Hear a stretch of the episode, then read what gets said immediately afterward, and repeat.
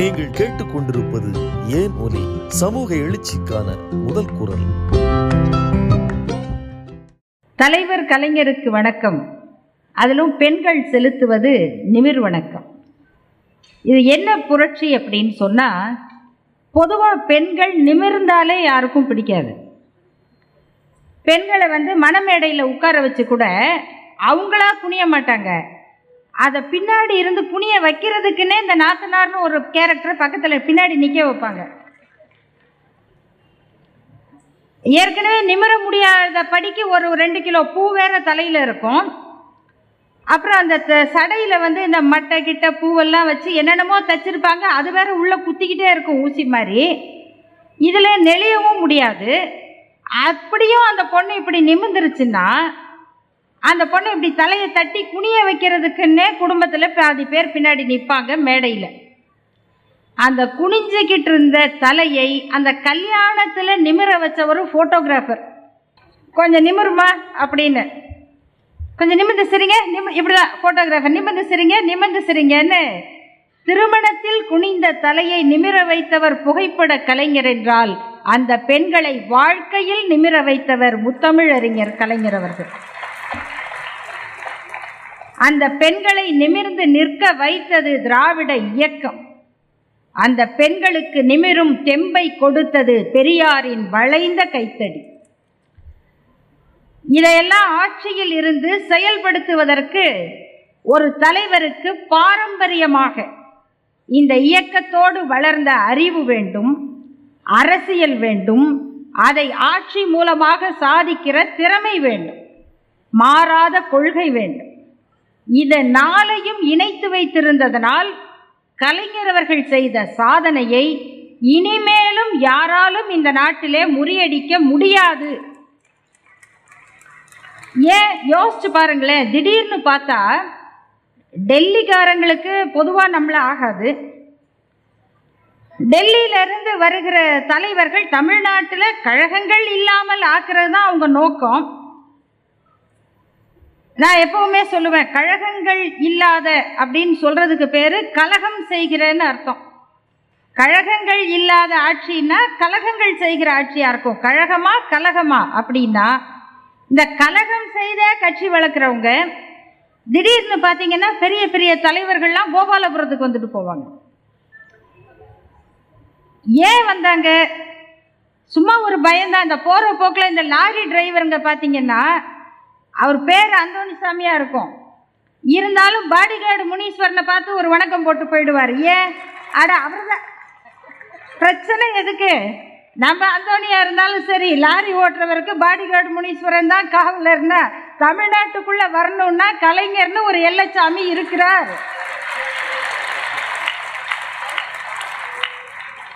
ஒத்துக்கிறாரா இல்லையா? அவருக்கும் ஒரு கும்பிடு போட்டாதாங்க உள்ள நுழைய முடியும். தமிழ்நாட்டின் நுழைவாயில் கோபாலபுரம்ங்கிறது.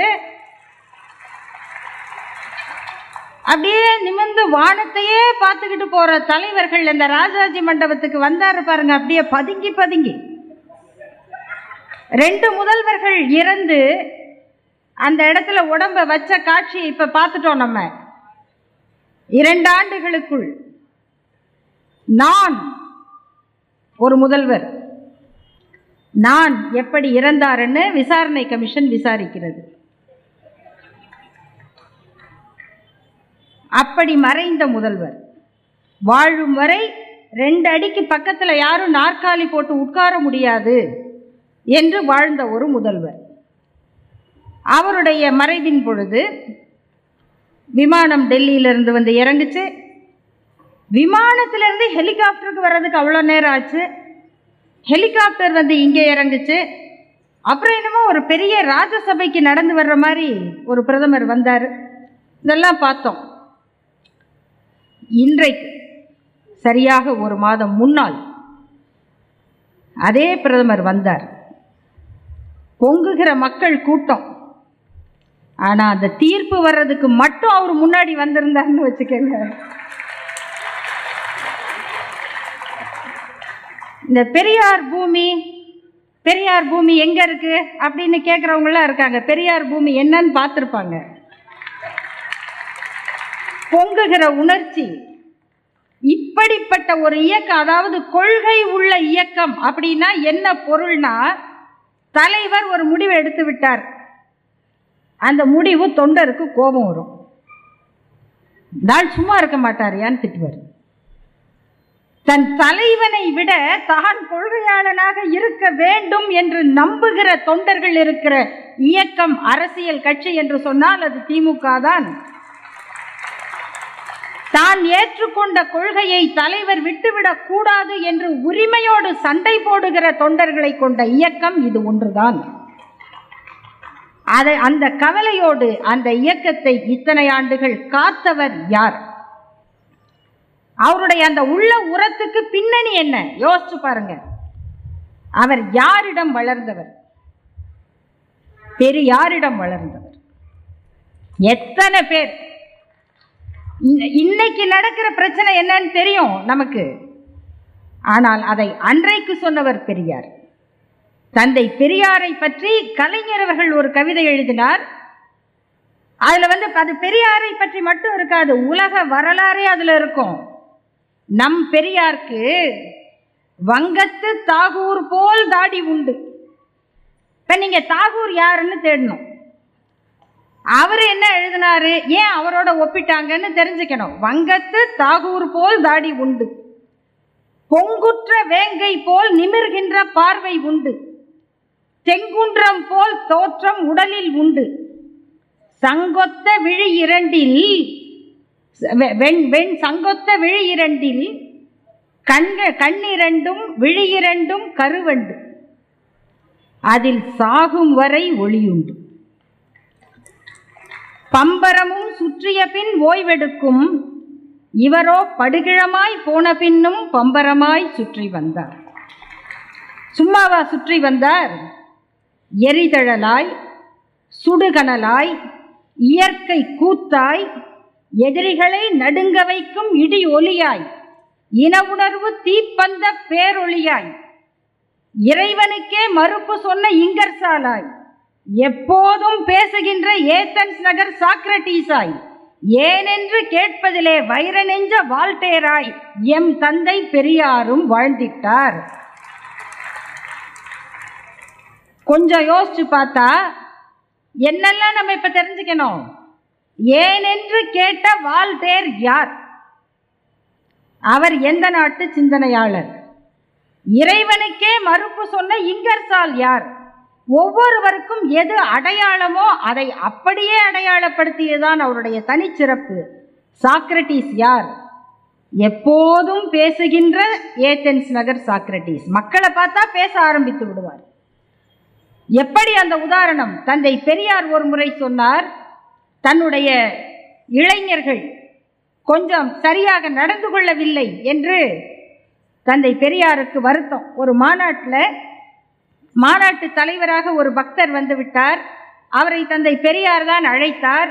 அவர் பக்தியோடு பேசுவதை மேடையிலே பேசிய இளைஞர்களாக இருந்த திராவிட இயக்க திராவிடர் கழகத்தினுடைய இளைஞர்கள் அவரை கொஞ்சம் கேலி பண்ணிட்டாங்க. ஐயாவுக்கு அது பொறுக்கல. ஏன்னா ஒழுக்கம் முக்கியம் கட்டுப்பாடு முக்கியம். அது எப்படி நம்ம மேடைக்கு வந்துட்டார்? அவர் பக்தி உள்ளவர்னு தெரிஞ்சுதான் நான் கூப்பிட்டுருக்கேன். அவரை கிண்டல் பண்ணுறதுக்கு நீ யார்? தன்னுடைய இளைஞர்களை கேட்டார். எனக்கு இதெல்லாம் பார்க்கும்போது இதெல்லாம் மாநாடு நடத்துகிற வேலையை விட்டுட்டு என் சக்திக்கு உட்பட்ட வரையில் தெருவிலே நின்று கத்தி கத்தி பிரச்சாரம் செய்வேன்னு சொன்னார் பெரியார். அப்படி பிரச்சாரம் செய்தவர்தான் எப்போதும் பேசுகின்ற ஏத்தன்ஸ் நகர் சாக்ரட்டிஸ் என்று கலைஞர் அவர்கள் சொன்னார். எங்கேருந்து எப்படி உதாரணம் சொல்றதுன்னா உலக வரலாறும் தெரியணும் நம்ம வரலாறும் தெரியணும் ரெண்டையும் எப்படி இணைக்கிறதுங்கிற அந்த அறிவு இருக்கணும். திறமை மேதமை. இதெல்லாம் இருந்ததுனால தான் ரெண்டு சொற்றொடர் அவருடைய முக்கியமான முத்தாய்ப்பு நம்ம பேசுனா பேசிக்கிட்டே போலாங்க. அதுக்கெல்லாம் பத்தாவது நாள். இத்தனை ஒரு மாசமா பேசுறோம். தீந்துருச்சா? ஒவ்வொருத்தரும் பேச பேச பேச அப்பதான் எல்லாருக்கும் புரியுது. இவ்வளவு செய்தியை தெரியாமையே இருந்திருக்கமே அப்படின்னு நினைச்சுக்கிட்டு இருக்கோம். ரெண்டே ரெண்டு. தந்தை பெரியாரை பற்றி அவர் சொன்ன அந்த வாசகம். தந்தை பெரியார் இறந்து விட்டார். அதை அவர் ஒத்துக்கொள்ளவில்லை. கலைஞர் அவர்கள் எழுதினார் தந்தை பெரியார் தன் சுற்றுப்பயணத்தை முடித்து கொண்டார் அப்படின்னு. அதுதான் அவர் வாழ்க்கை. அடுத்து தன்னுடைய தேர்தல் வெற்றி தோல்விகளை பற்றி தலைவர் கலைஞர் அவர்கள் ஒரு தேர்தலில் மக்களுக்கு ஒரு மிரட்டல் மாதிரி ஒன்று சொன்னார். மரியாதையாக ஓட்டு போடுங்க. நீங்கள் கூ கூட்டமெல்லாம் நல்லா தான் வருவீங்க ஓட்டு மட்டும் போட மாட்டீங்க. அப்படிலாம் சொல்லிட்டு கடைசியாக சார் எனக்கு ஒன்றும் கவலை இல்லை. எனக்கு வென்றால் அண்ணா வழி தோற்றால் பெரியார் வழி அப்படின்னார். இதில் பார்த்தீங்கன்னா ரெண்டும் ஒன்று தான் தோற்றால் பெரியார் வழி அப்படின்னா என்ன செய்திருப்பார்? அவருடைய திரைப்படங்கள் நாடகங்கள் கவிதைகள் நான் ஒவ்வொன்றிலும் வரலாற்றிலும் என்ன எழுதினார் தந்தை பெரியாருடைய சீர்திருத்தத்தை எழுதினார். நீதிமன்றத்திலே நின்று தன் குழந்தையை கொலை செய்வதற்காக குற்றம் சாட்டப்பட்டு நீதிமன்றத்திலே நிற்கிற பெண்ணை பார்த்து வக்கீல் கேட்கிறார் உன் குழந்தையை நீ கொன்றாயா? ஆமாம். குழந்தையை கொன்றது குற்றம் இல்லையா? அந்த பெண் என்ன சொன்னார்? நான் பெற்றேன் அதை நானே கொன்றேன். ஆக்கப்பட்ட பொருள்கள் அனைத்தும் அரசாங்கத்தின் உடைமை. அவற்றை கொல்லுவதற்கு உனக்கு உரிமை இல்லை. அந்த பெண் சொல்லுகிறார் அரசாங்கம். நானும் என் குழந்தையும் பட்டினியால் தவித்தோம் புழுப்போல் துடித்தோம். யாரோ நீதிபதியாம் அவர் வீட்டு வாசல்லே நின்று பிச்சை எடுத்தோம். எங்களை எட்டி உதைத்தார் அந்த நீதிபதி. இப்படியெல்லாம் நாங்கள் துன்பப்பட்ட போது எங்களை காப்பாற்ற வரவில்லை இந்த அரசாங்கம். போதும் வாழ்க்கை என்று எங்கள் முடிவை தேடி கொ- சாவதற்கு போனால் அங்கே கை நீட்டி தடுக்க வருகிறது உங்கள் அரசாங்கம் என்று அந்த பெண்ணை நீதிமன்றத்திலே ஏற்றி பேச வைத்தார். அதோட முடிஞ்சிருந்தா அது கோர்ட் சீன் சாதாரண சீன் ஆனால் வக்கீல் அடுத்த கேள்வி கேட்டார் பெற்ற பிள்ளையை கொள்ளுவது கொல்வது குற்றம் இல்லையா அப்படின்னு. அவர் கொஞ்சம் இறங்கிட்டா இருக்கும் இந்த பொண்ணுக்கிட்ட பேசுனா வம்பாட்டிருக்கு. இருந்தாலும் பெற்ற பிள்ளையை கொல்லலாமா? அது குற்றம் இல்லையா அப்படின்னு. ஒரு குழந்தையை நான் கொன்றது குற்றம் என்றால் ஏழு குழந்தைகளை கிணற்றில் வீசி கொன்றாளே நல்ல தங்காள். அவள் கதை இந்த நாட்டிலே தெரு தெருவாக நடக்கிறதே. அதை ஏன் தடுக்கவில்லை இந்த அரசாங்கம்னு கேட்டாங்க. பராசக்தி படத்துல நமக்கு எல்லாம் ஓடுகிறாள் ஓடுகிறாள் தான் தெரியும். இந்த வசனமும் அதே படத்தினுடைய நீதிமன்ற காட்சிதான். இந்த பிரச்சாரத்தை செய்திருப்பார். ஆட்சிக்கு வந்தால் அண்ணா வழி. அண்ணா என்ன செய்தார்? முக்கியமான மூன்று திட்டங்களை சட்டமாக்கினார். முதலாவது சுயமரியாதை திருமணம் செல்லும். இன்னைக்கு வரைக்கும் ஏன் சுயமரியாதை திருமணம் செல்லும்? நிறைய பேர் சொல்லுவாங்க நம்மள கூட நீங்க ஏங்க இந்து சட்டத்தை மட்டுமே திருத்துறீங்க? முஸ்லீம் சட்டத்தை திருத்த வேண்டாமா? கிறிஸ்தவ சட்டத்தை திருத்த வேண்டாமா? அப்படின்னா அந்த சட்டத்திலேயே பெண்ணுக்கு சொத்துரிமை இருக்கு. கிறிஸ்தவ சட்டத்துல சம உரிமை இருக்கு. முஸ்லீம் சட்டத்தில் எல்லா சொத்துலேயுமே பெண்ணுக்கு உரிமை இருக்கு. பெண்ணுக்கு உரிமையே இல்லாத சொத்துரிமை இல்லாத ஒரு சட்டம் இருந்தால் அது இந்து சட்டம் தான் இதில் தான் பெரும்பான்மையான பெண்கள் இருக்காங்க. அப்போ இந்த சட்டத்தை தான் திருத்தி ஆகணும். ஒரு முஸ்லீம் திருமணம் நடந்தால் அதில் ஒருத்தர் படிச்சுட்டு அவர் அந்த பதவிக்கு வந்தால் அவர் கல்யாணம் பண்ணி வைக்கலாம். ஒரு கிறிஸ்தவ திருமணம் நடந்தால் யார் என்ன ஜாதியில பிறந்தாருன்னு தேவையில்லை. அதுக்கு அவர் தகுதியாகி ஃபாதர் ஆகி சர்ச்சுக்கு போயிட்டாருன்னா ஃபாதர் எந்த ஊர் என்ன ஜாதின்னு கேட்க மாட்டான். ஒரு ஃபாதர் தான். அவர் தான் கல்யாணம் பண்ணி வைப்பார். ஆனால் இந்துவாக பிறந்த ஒருவனுக்கு கல்யாணம் செய்வதற்கு ஒருவன் ஒரு ஜாதியில் பிறந்திருக்கணும். அந்த ஜாதியில் பிறந்தவர் வந்து கல்யாணம் பண்ணி வச்சாதான் நம்ம செய்து கொண்ட திருமணம் செல்லும். இப்படிப்பட்ட கேவலம் யாருக்கும் கிடையாது. அதை மாற்றி நமக்கு தெரிந்த நம்முடைய உறவினர்கள் நண்பர்கள் யார் நடத்தி வைத்தாலும் அந்த திருமணம் செல்லும். அதற்கு ஒருவன் பூணூல் போட்ட ஜாதியிலே பிறக்க வேண்டாம். அதுதான் சுயமரியாதை திருமணம். பெண்ணை வந்து தானமா கொடுத்தாங்க? கன்னிகா தானம்னு. ஏயா நாங்க என்ன மாடா? நிறைய பேர் ரோட்ல உரசிட்டு போகிறத பார்த்தா அப்படிதான் நினைக்கிறான்னு தோணுது. ஆனா மாடுன்னு நினைச்சு மாட்டை தானமா கொடுக்குற மாதிரி பொண்ணை கை கழுவி கொடுத்தாங்க. அதை மாற்றி பெண்ணையும் ஆணையும் வாழ்க்கை ஒப்பந்தம் செய்ய வைத்ததும் சுயமரியாதை திருமணம். இதைத்தான் அண்ணா செய்தார். அப்போ கலைஞர் ஆட்சிக்கு வந்தால் அண்ணா வழி என் அண்ணா வழியில் என்ன செஞ்சார்? கிராம பெண்கள் படிக்கணும். எப்படி படிக்கிறது? எட்டாவது வரைக்குமாவது படிக்கணும். எட்டாவது வரைக்கும் படித்தா அவங்க திருமணத்துக்கு உதவி கிடைக்கும். ஆ திருமணத்துக்கு போயா உதவி செய்கிறீங்க அப்படின்னு போய் கொள்கை பேசக்கூடாது. அதுக்காகவாவது எட்டாவது வரைக்கும் படிக்க வைப்பாங்க. திருமணம் செய்த பெண் கணவன் இறந்து போனால் இந்த தாலி அறுக்கிறது இந்த சடங்கு இதெல்லாம் பண்ணிக்கிட்டு இருக்கிறது சமூகம். மதச்சட்டம் இந்து மதம். திருமணம் விதவை பெண்களுக்கு மறுமணம் செய்தால் அவர்களுக்கு பாராட்டு பத்திரம் வழங்கி அவங்களுக்கு அரசாங்கம் பாதுகாப்பு திட்டம் கொடுத்தது. இந்த திராவிட இயக்கத்தின் மூலமாக கலைஞர் அவர்கள் செய்த ஆட்சியில் வந்தது. இன்னைக்கு காதல் கல்யாணம் பண்ணாக்க அதுக்கு பிரச்சனை. ஆனால் ஜாதி மறுப்பு திருமணம் செய்தவர்களுக்கு இடஒதுக்கீடு கொடுத்தவர் கலைஞர். சமூகத்தில் எதெல்லாம் சீர்கேடோ ஆட்சி இல்லாமல் இருந்தால் எதையெல்லாம் தந்தை பெரியார் வழியில் அவர் பிரச்சாரம் செய்திருப்பாரோ ஆட்சியில் இருக்கும் பொழுது அதையெல்லாம் மாற்றுவதற்கு சட்டம் செய்தவர் கலைஞர். அதான் முக்கியம். ஆக தோற்றால் பெரியார் வழின்னா பிரச்சாரம் வென்றால் அண்ணா வழின்னா சட்டம். ரெண்டிலும் அவர் ஒரே வேலையைத்தான் செய்தார்ங்கிறது தான் முக்கியம். இப்போ தமிழ்நாட்டில் நீங்கள் அரசு அலுவலகங்களுக்கு போனால் நிறைய பெண்களை பார்க்கலாம். நிறைய பெண்களை பார்க்கலாம் நல்ல சம்பளம் வாங்குறாங்க. ஆனால் அவங்களுக்கு தெரியாது இந்த வேலை எப்படி கிடைச்சதுன்னு. அவங்க பராசக்தி கொடுத்ததா நினச்சி ஆடி மாதத்து கூழ் போய் நிற்கலாம் படித்த பெண்கள் இன்னைக்கு ரொம்ப நாகரீகமாக நம்ம சமூகத்தில் குடும்பத்தில் இல்லாத பழக்கம். திடீர்னு பார்த்தா ஒரு அம்மா பயங்கரமாக புடவை கட்டிக்கிட்டு என்னென்னமோ பண்ணிக்கிட்டு வருது. என்னம்மாண்ணா இன்னைக்கு பிரதோஷங்க அப்படின்னுது. இதெல்லாம் நம்மளுக்கு தெரியவே தெரியாது. இப்போ அப்படி ஏன்னா அவங்க படிச்சுட்டாங்க சம்பளம் வாங்குறாங்க. அதனால இன்னைக்கு அது வந்துருச்சு. ஆனால் உங்களுக்கு வேலை எப்படி வந்துச்சு? தெரியுமா?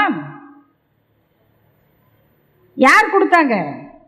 அரசு பணிகளிலே பெண்களுக்கு முப்பது சதவிகித இடஒதுக்கீடு கலைஞர் கொடுத்தது.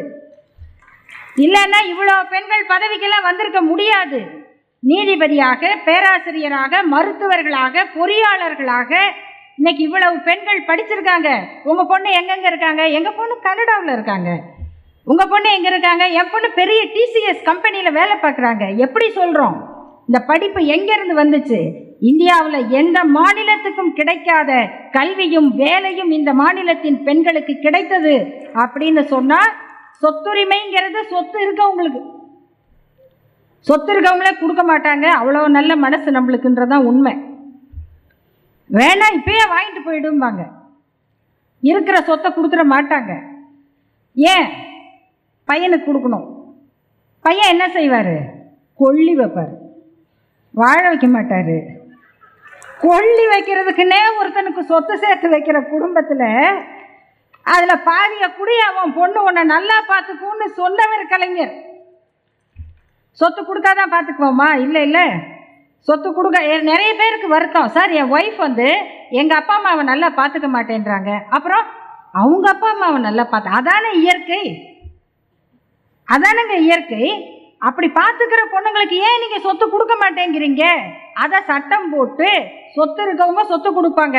சொத்து இல்லாதவர்களுக்கு எது சொத்து? கல்விதான் சொத்து.